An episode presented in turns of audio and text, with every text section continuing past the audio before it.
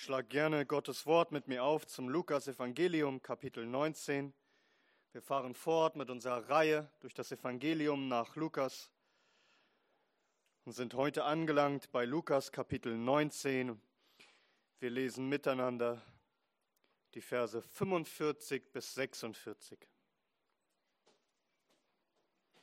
Apostelgeschichte, äh, Entschuldigung, Lukas, Kapitel 19, ab Vers 45. Und hier heißt es in Gottes heiligem Wort. Und als er in den Tempel eingetreten war, fing er an, die Verkäufer hinauszutreiben und sprach zu ihnen, es steht geschrieben, mein Haus soll ein Bethaus sein, ihr aber habt es zu einer Räuberhöhle gemacht. Amen. Amen. Lasst uns beten. Unser heiliger Gott und Vater, deinem Haus geziemt Heiligkeit.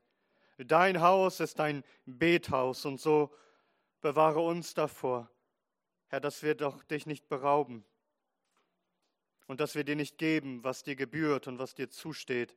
Hilf doch, dass du in unserer Mitte und von jeder einzelnen Seele Anbetung empfängst, weil du es wert bist. Und so segne uns in dieser Stunde durch dein Wort. Wir beten es in Jesu Namen. Amen. Amen. Nehmt gerne Platz.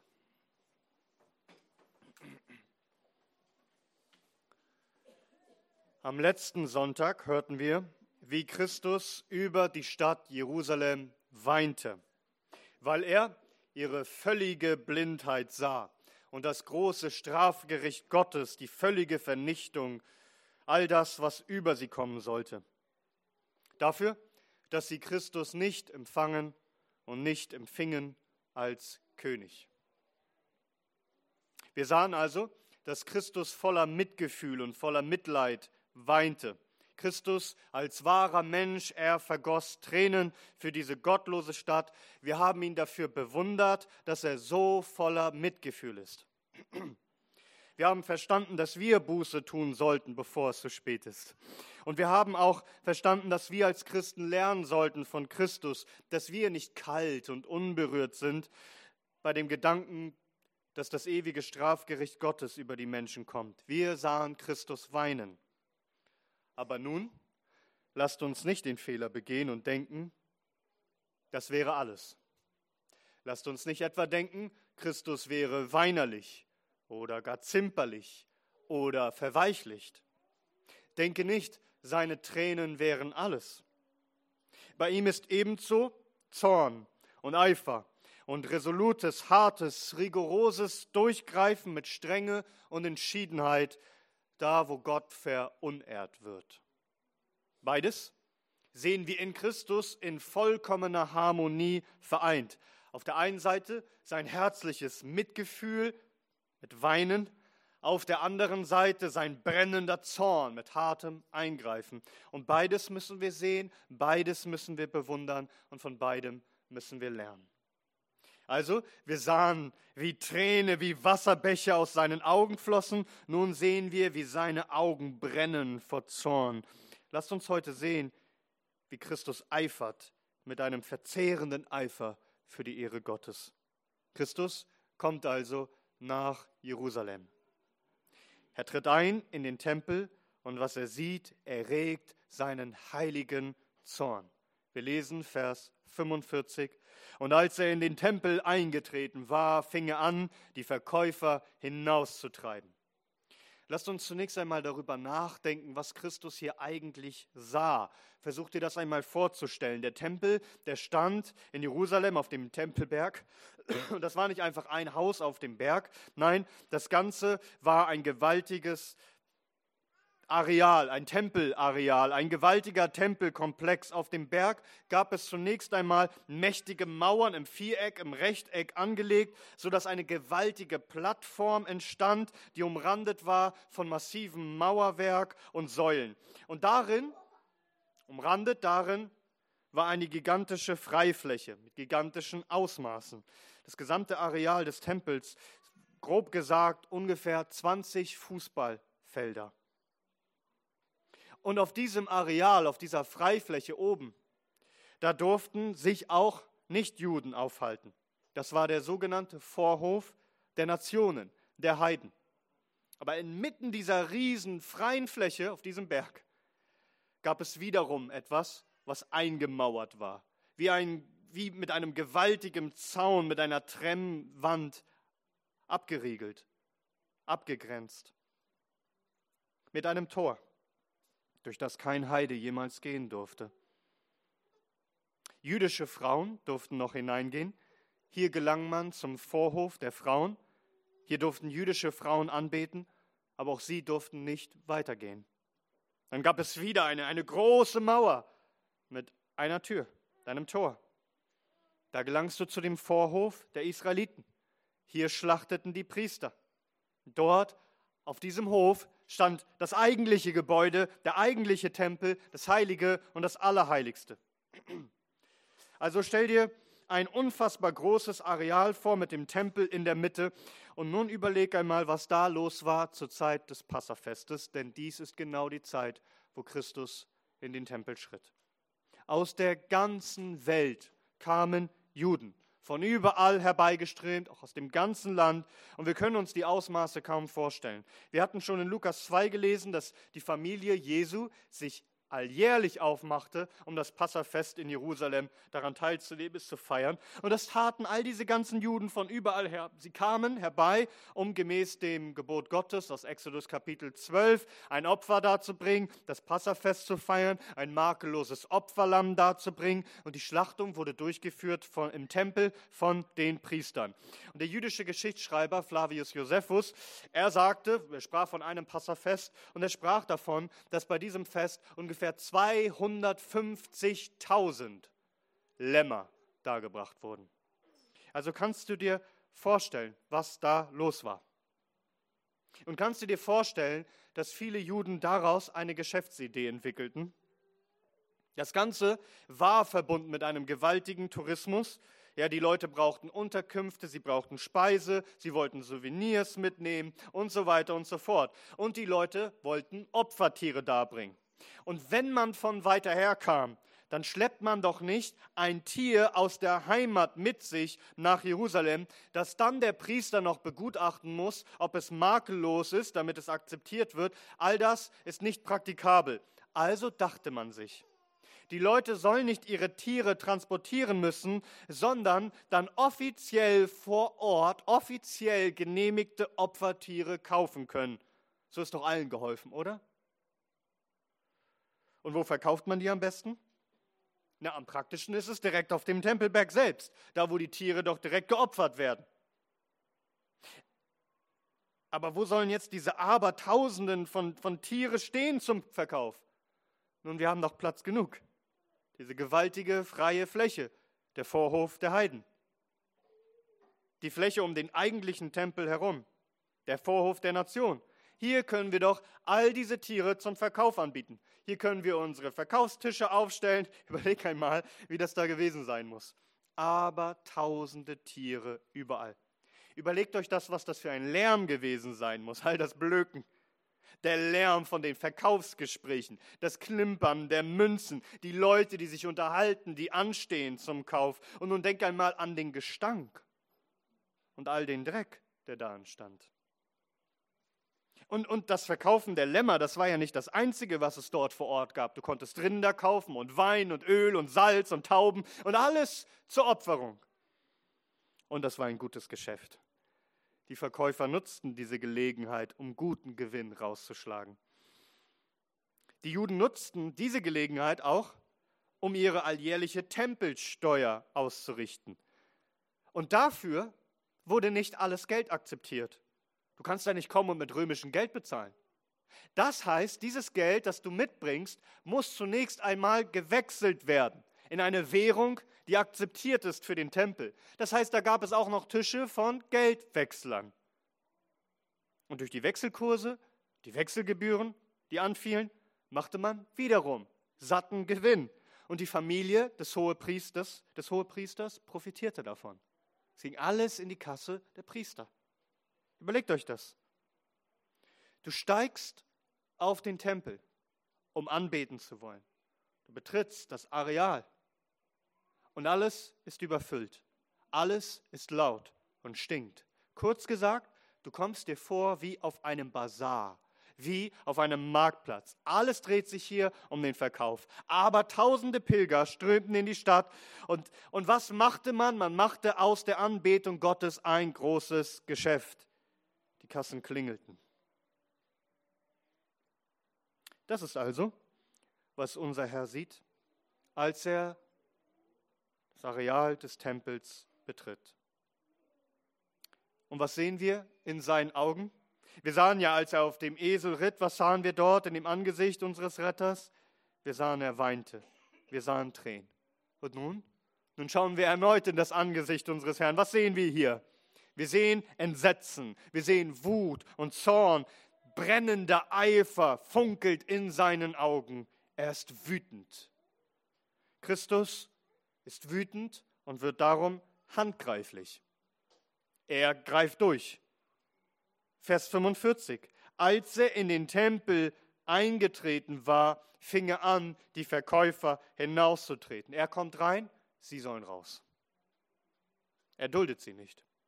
Dieses Wort hier für hinaustreiben ist ein starkes Wort. Das ist ein Kraftakt, das, das meint hinaustreiben mit Gewalt. Also, was ich damit meine ist, er wird nicht ruhig gesagt haben, liebe Leute, könntet ihr euch bitte vorstellen, hinauszugehen, das stört mich. Er wird sie gedrängt haben. Er wird sie angepackt haben. Er wird sie hinausgeschoben und geschubst haben. Lukas beschreibt das hier nicht weiter, wie dieses Hinaustreiben aussah, aber wir haben ja noch die Parallelstellen in den anderen Evangelien. Und hier lasst mich kurz anmerken, dass es wirklich so scheint, einige spricht dafür, dass Christus wirklich einmal relativ am Anfang seines Dienstes den Tempel reinigte und nun am Ende es noch einmal tat. Das heißt, wir können davon ausgehen, wir haben zwei Tempelreinigungen im Dienst Christi während seines Lebens hier auf Erden. Es heißt in Matthäus Kapitel 21, Vers 12. Und Jesus trat in den Tempel ein und trieb alle hinaus, die im Tempel verkauften und kauften, und die Tiere äh, und die Tische der Wechsler und die Sitze der Taubenverkäufer stieß er um stieß er um. Markus Kapitel 11 Abvers 15. Und sie kommen nach Jerusalem. Und als er in den Tempel eingetreten war, fing er an, hinauszutreiben, die im Tempel verkauften und kauften, und die Tische der Wechsler und die Sitze der Taubenverkäufer stieß er um. Und er erlaubte nicht, dass jemand ein Gefäß durch den Tempel trug. Und am ausführlichsten Johannes. Die Tempelreinigung, die wohl gleich zu Beginn des Dienstes Christi in Jerusalem stattfand. Johannes 2 ab Vers 13. Und das Passa der Juden war nah, und Jesus ging hinauf nach Jerusalem. Und er fand im Tempel die Rinder und Schafe und Taubenverkäufer und die Wechsler dasitzen. Und er machte eine Geißel aus Stricken und trieb sie alle zum Tempel hinaus, sowohl die Schafe als auch die Rinder und das Geld der Wechsler schüttete er aus, und die Tische warf er um. Und zu den Taubenverkäufern sprach er, Nehmt dies weg von hier, macht nicht das Haus meines Vaters zu einem Kaufhaus. Seine Jünger aber erinnerten sich daran, dass geschrieben steht, der Eifer um dein Haus wird mich verzehren. Also wir sehen, den verzehrenden Eifer unseres Herrn, wie er aufgebracht ist und wie er rigoros durchgreift. Und bedenke, dass all das öffentlich geschieht. Vor den Augen der Tempelpolizei, vor den Augen der Priester, vor den Augen der Verkäufer und der Käufer und all der Pilgerer, die dort stehen. Was für einen Löwenmut musste Christus gehabt haben, so hart durchzugreifen. Wie aufgebracht, wie eifrig muss er gewesen sein, Tische umzuwerfen all das Geld auszuschütten, Tiere und Verkäufer und Käufer hinauszutreiben. Ja, wir sahen den Herrn weinen, aber hier sehen wir ihn durchgreifen im Zorn. Und beides macht einen Mann aus. Sanftes und freundliches, mildes Mitgefühl und Erbarmen, aber auch die Härte und heiliger Zorn und männliches Durchgreifen, wo es nötig ist. Sobald du nur eine Seite an Christus siehst und die andere nicht, hast du ein falsches Bild von Christus. Was Christus hier sah, machte ihn außerordentlich wütend. Und hier schließt sich übrigens der Kreis, denn am Anfang des Lukas-Evangeliums begann es mit der Erscheinung eines Engels im Tempel, mit der Darstellung Christi im Tempel und damit, dass er als Kind im Tempel zurückgelassen wurde, zurückblieb und sagte, er muss sein des seines Vaters. Und jetzt am Ende seines irdischen Wirkens kommt er zurück. Ein letztes Mal in den Tempel.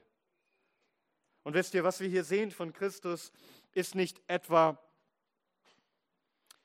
ja das, wie es bei uns ist, wo uns plötzlich aus dem Effekt heraus unser Kragen platzt. Was wir hier sehen, ist nicht unüberlegt. Es ist nicht einfach, dass er sich nicht mehr im Griff hätte. Christus ist vollkommen selbstbeherrscht.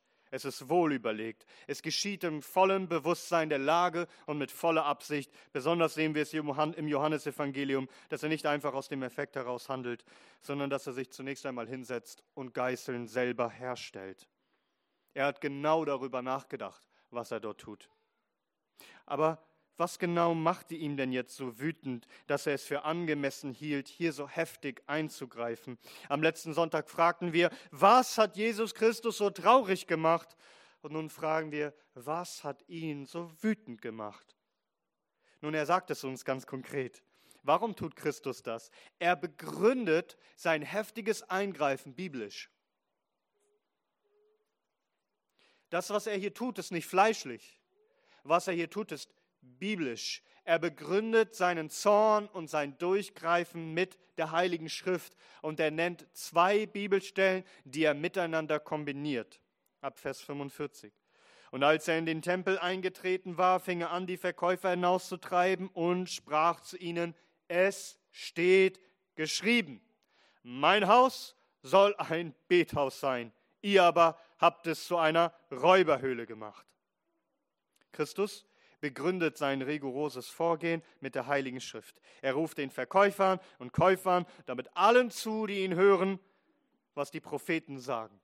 Und er kombiniert zwei Schriftstellen, einmal aus Jesaja 56 und aus Jeremia Kapitel 7. Wenn er sagt, mein Haus soll ein Bethaus sein, zitiert er aus Jesaja Kapitel 56, Vers 7. Worum geht es in Jesaja Kapitel 56, wo Gott darauf besteht, dass sein Haus ein Bethaus genannt werden soll. Dieses Haus soll dienen wozu? Wenn wir mal lesen in Jesaja Kapitel 56, ab Vers 6. Da heißt es: Und die Söhne der Fremde, die sich dem Herrn angeschlossen haben, um ihm zu dienen und den Namen des Herrn zu lieben, ihm zu Knechten zu sein, jeder, der den Sabbat hält, dass er ihn nicht entweihe, und die an meinem Bund festhalten, die werde ich zu meinem heiligen Berg bringen und sie erfreuen in meinem Bethaus. Ihre Brandopfer und ihre Schlachtopfer sollen wohlgefällig sein auf meinem Altar, denn mein Haus wird ein Bethaus genannt werden für alle Völker.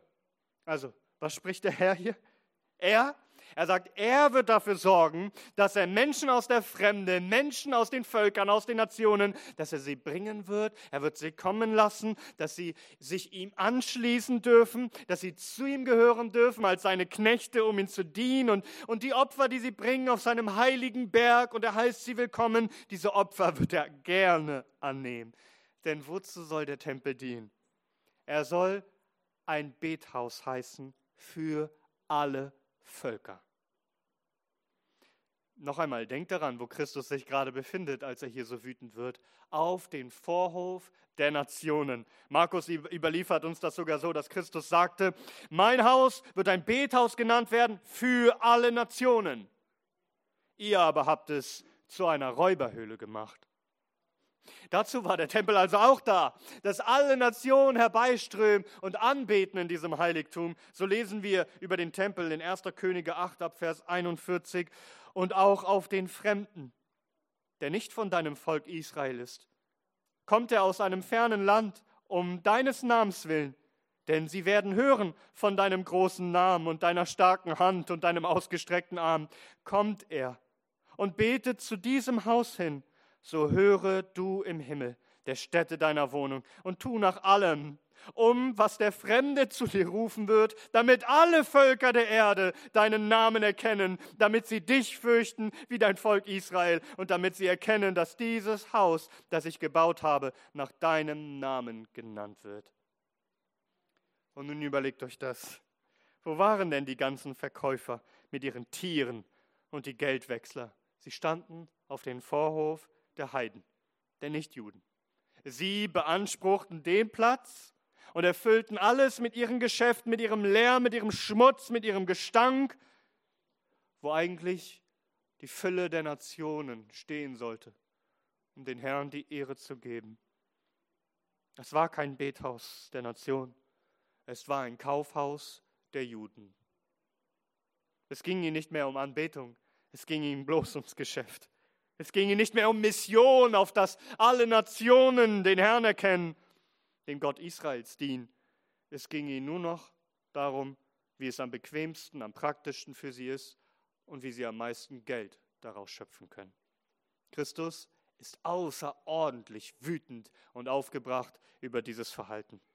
Und Christus zitiert aber nicht nur aus Jesaja 56, sondern auch aus Jeremia Kapitel 7, Vers 11.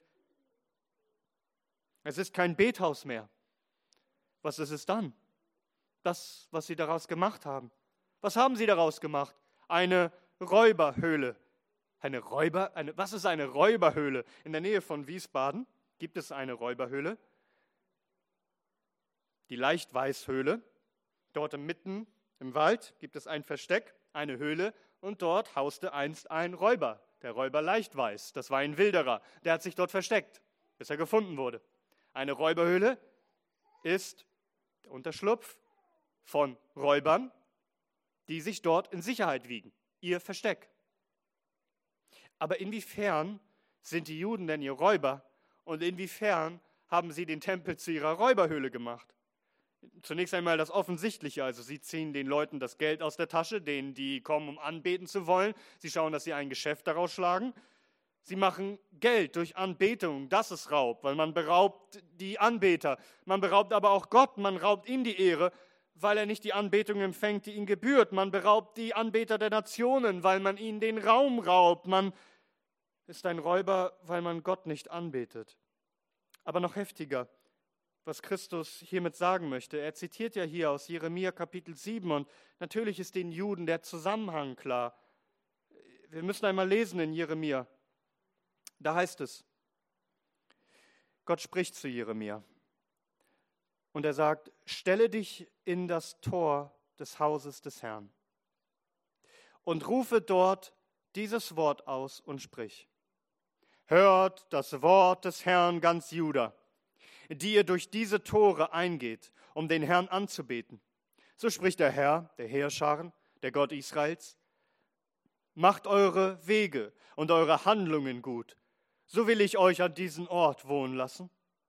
Und verlasst euch nicht auf die Worte der Lüge, indem man spricht, der Tempel des Herrn, der Tempel des Herrn, der Tempel des Herrn ist dies, sondern wenn ihr eure Wege und eure Handlungen wirklich gut macht und wenn ihr wirklich Recht übt zwischen dem einen und dem anderen, den Fremden, die Weise und die Witwe, nicht bedrückt und unschuldiges Blut an diesem Ort nicht vergießt und anderen Göttern nicht nachwandelt, euch zum Unglück, so will ich euch an diesem Ort in dem Land, das ich euren Vätern gegeben habe, wohnen lassen von Ewigkeit zu Ewigkeit. Siehe, ihr verlasst euch auf Worte der Lüge, die nichts nützen. Wie? Stehlen, morden, Ehebruch treiben und falsch schwören und dem Baal räuchern und anderen Göttern nachwandeln, die ihr nicht kennt. Und dann kommt ihr und tretet vor mein Angesicht in diesem Haus, das nach meinem Namen genannt ist, und sprecht, wir sind errettet damit ihr all diese Gräuel verübt? Ist denn dieses Haus, das nach meinem Namen genannt ist, eine Räuberhöhle geworden in euren Augen?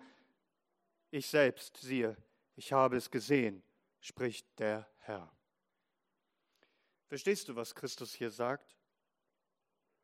Wenn er sagt, dass sie eine Räuberhöhle gemacht haben aus diesem Bethaus? Er sagt, ihr seid allesamt Unbekehrte.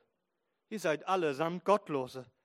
Die ganze Zeit über sündigt ihr und sündigt ihr und dann kommt ihr her und spricht, dies ist der Tempel des Herrn und wir sind gerettet. Wir sind in Sicherheit, wie so ein Räuber, der die ganze Zeit raubt und raubt und dann in seine Räuberhöhle kommt und glaubt, er ist in Sicherheit. Wie könnt ihr es nur wagen? Ich habe es gesehen, spricht der Herr. Verstehst du, warum Christus so aufgebracht, so wütend ist und so rigoros, eifrig eingreift und den Tempel reinigt von all diesen Räubern? Hiermit erfüllt sich auch die Prophezeiung, dass der Messias kommen würde, um den Tempel zu reinigen. Wir lesen das im Malachi Kapitel 3, wo es auch darum geht, dass die Israeliten Räuber sind, weil sie den Zehnten nicht darbringen. Und da heißt es in Malachi Kapitel 3, Vers 1, siehe, ich sende meinen Boten, damit er den Weg vor mir bereite. Johannes der Täufer. Und plötzlich wird zu seinem Tempel kommen der Herr, den ihr sucht, und der Engel des Bundes, also der Gesandte des Bundes, der Herr Jesus, den ihr begehrt. Siehe, er kommt, spricht der Herr der Herrscharen. Wer aber kann den Tag seines Kommens ertragen? Und wer wird bei seinem Erscheinen bestehen? Denn er wird wie das Feuer des Schmelzers sein und wie die Lauge der Wäscher. Und er wird sitzen und das Silber schmelzen und reinigen. Und er wird die Kinder Levi reinigen und sie läutern wie das Gold und wie das Silber, so dass sie dem Herrn Opfergaben darbringen werden in Gerechtigkeit. Dann wird die Opfergabe Judas und Jerusalems dem Herrn angenehm sein, wie in den Tagen von Alters her, wie in den Tagen der Vorzeit. Und ich werde euch nahen zum Gericht und werde eine schnelle, ein schnell, und ich werde ein schneller Zeuge sein gegen die Magier und gegen die Ehebrecher und gegen die Falschschwörenden und gegen die, die Tageslöhner im Lo und den Tagelöhner im Lohn, die Witwe und die Weise bedrücken und das Recht des Fremden beugen und mich nicht fürchten, spricht der Herr der Herrscher, denn ich, der Herr, ich verändere mich nicht. Und ihr, Kinder Jakobs, ihr werdet nicht vernichtet werden. Der Herr sagt, dass er kommen wird um seinen Tempel zu reinigen. Christus, der Messias, ist erschienen. Und ihr Lieben, nun ist es für uns, wenn wir all dies gehört haben, vielleicht ein leichtes, auf Israel zu schauen, auf Jerusalem, auf diesen Tempel und uns zu überheben und sagen, wie habt ihr Gottes Haus, Gottes Bethaus zu einer Räuberhöhle gemacht? Kein Wunder, dass der Tempel nicht mehr steht und kein Stein auf dem anderen blieb. Kein Wunder, dass Gottes Strafgericht über euch gekommen ist. Es ist ein leichtes, uns zu überheben. Doch lasst uns nun auch bedenken, was all dies dann für dich und mich bedeutet. Zunächst einmal für uns als Gemeinde. Die Heilige Schrift sagt, dass die Gemeinde der Tempel Gottes ist. So viele Stellen lehren das. 1. Korinther Kapitel 3 Vers 16. Wisst ihr nicht, dass ihr Gottes Tempel seid und dass der Geist Gottes in euch wohnt? Wenn jemand den Tempel Gottes verdirbt, den wird Gott verderben. Denn der Tempel Gottes ist heilig und solche seid ihr. 2. Korinther Kapitel 6 Vers 16. Und welchen Zusammenhang hat der Tempel Gottes mit Götzenbildern? Denn ihr seid der Tempel des lebendigen Gottes. Wie Gott gesagt hat, ich will unter ihnen wohnen und wandeln und ich werde ihr Gott sein und sie werden mein Volk sein. Darum geht aus ihrer Mitte hinaus und sondert euch ab, spricht der Herr, und rührt Unreines nicht an, und ich werde euch aufnehmen, und ich werde euch zum Vater sein, und ihr werdet mir Söhne und Töchter sein, spricht der Herr, der Allmächtige. Und noch 1. Timotheus Kapitel 3, Vers 15. Wenn ich aber zögere, damit du weißt, wie man sich verhalten soll im Hause Gottes, das ist die Versammlung, also die Gemeinde des lebendigen Gottes, der Pfeiler und die Grundfeste der Wahrheit. Das heißt, die Gemeinde Jesu ist der Tempel des Herrn. Wozu gibt es uns? Wozu sind wir da? Wir sollen ein Bethaus sein. Gott soll in unserer Mitte alle Ehre empfangen. Es soll keine Versammlung von Räubern sein, sondern von Bekehrten. Nicht von solchen, die die ganze Woche über lang, über die ganze Woche lang gottlos leben, ehebrecherisch und götzendienerisch und arm und schwachen nicht beistehen. Heißt es nicht in Jakobus 1, ein reiner und unbefleckter Gottesdienst vor Gott und dem Vater ist dieser, Waisen und Witwen in ihrer Drangsal zu besuchen, sich selbst von der Welt unbefleckt zu erhalten? Kommen wir als gottlose Räuber oder kommen wir als gottesfürchtige Geber, um Gott zu geben, was er verdient und was ihm zusteht, was ihm gebührt? Lob und Dank und wahre Hingabe und Dienst in Heiligkeit, denn seinem Volk, seinem Tempel geziemt Heiligkeit. Aus allen Nationen sollen wir zusammenkommen, ein reines und heiliges Opfer Gott darzubringen, indem wir unser Leib als ganze Gemeinde und jeder Einzelne hingibt, um zu seiner Ehre zu leben und in der Versammlung in Anbetung und Ruhm und Preis zu geben. Und dieses Haus soll ein Haus der ganzen Völker sein. Alle sollen zusammenkommen, um Gott die Ehre zu geben.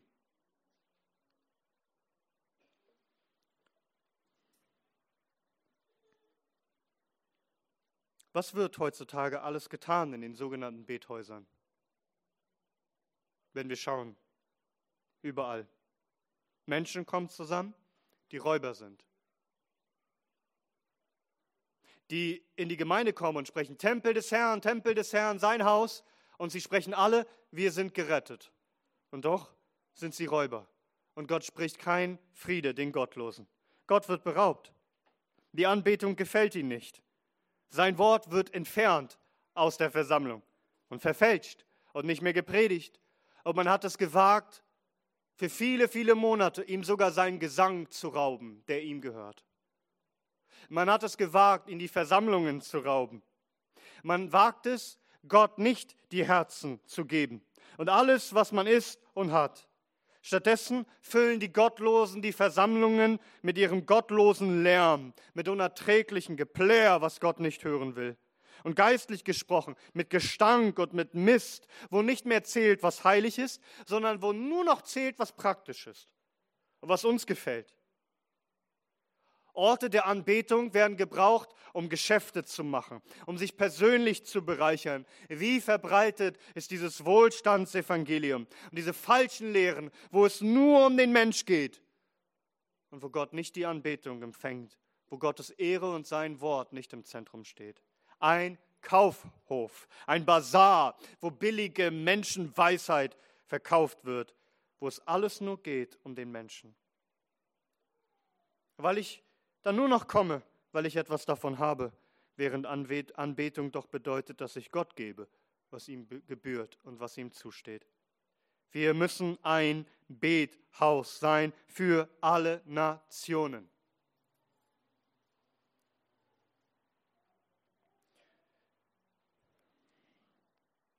Wir müssen einen Eifer haben für den Herrn so wie Nehemia das hatte. In Nehemia Kapitel 13 lesen wir, dass der Nehemia sich Urlaub nimmt und nach Jerusalem geht und plötzlich feststellt, dass ein Mann mit dem Namen Tobias, dass es ihm erlaubt wurde, im Tempel zu leben, in einer Zelle dort.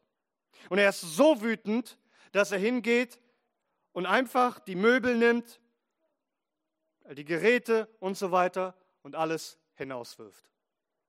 Nehemia. Er eiferte für die Ehre des Herrn. Tun auch wir dies? Ihr Lieben, wir sind ein, ein, ein Bethaus für viele Nationen. Ist euch das aufgefallen? Wen haben wir alles hier? Aus Deutschland, ja? USA, England, Peru, Kolumbien, Bulgarien, Russland, Ukraine, Österreich, Schweiz, Äthiopien, Nigeria, Südafrika, Italien, Türkei, Philippinen, Syrien, Portugal und irgendwen habe ich bestimmt vergessen. Überlegt euch das. Ein Haus für die Völker, ein Haus der Anbetung für alle Nationen. Aber was bringt es, wenn wir um uns herum schauen und darüber erbost und aufgebracht sind? Wenn wir zornig sind darüber, was wir sehen in unserem ganzen Land, Lauf, Land auf, Land ab, was wir sehen, was getan wird in den sogenannten Häusern des Herrn. Wir müssen zunächst auf uns schauen. Wir müssen zunächst den Wunsch haben, dass Gebetshäuser, Bethäuser gegründet werden in ganz Deutschland. Und darum senden wir auch heute einen Mann mit dem Auftrag, ein Bethaus zu gründen. Und Paul, Bruder Paul, muss eifrig sein für die Ehre des Herrn. Er muss weinen für die Verlorenen, Mitgefühl und Mitleid haben für die Seelen, wie wir letzten Sonntag gehört haben. Er muss aber auch eifern mit einem heiligen Eifer, mit einem heiligen Zorn und Wut, eifersüchtig zu wachen über die Reinhaltung seines Gottesdienstes und seiner Gemeinde. Und möge Paul dies tun durch die Gnade des Herrn. Wir benötigen Bethäuser in ganz Deutschland. Wir benötigen keine weiteren Räuberhöhlen, denn unser Land ist voll davon. Aber wir schauen nicht einfach auf andere, wir schauen als erstes auf uns und wir fragen uns, ist unsere Versammlung ein Treffpunkt, eine Höhle von Räubern und Heuchlern, von Unbekehrten, die in das Haus des Herrn kommen und sprechen, wir sind gerettet, dies ist das Haus des Herrn und sich in Sicherheit wiegen, während sie die ganze Woche hinweg leben wie Gottlose? Und merken dann vielleicht nicht, dass wir Räuber sind? Der Apostel Petrus sagt in 1. Petrus Kapitel 4, denn die Zeit ist gekommen, dass das Gericht Gottes anfange bei dem Hause Gottes. Wenn aber zuerst bei uns, was wird das Ende derer sein, die dem Evangelium nicht gehorchen? Christus fing an, damit den Tempel zu reinigen. Das Gericht des Herrn fängt an an seinem Tempel. Ihr Lieben, wir müssen eine Passion haben, eine verzehrende Leidenschaft für das Haus des Herrn.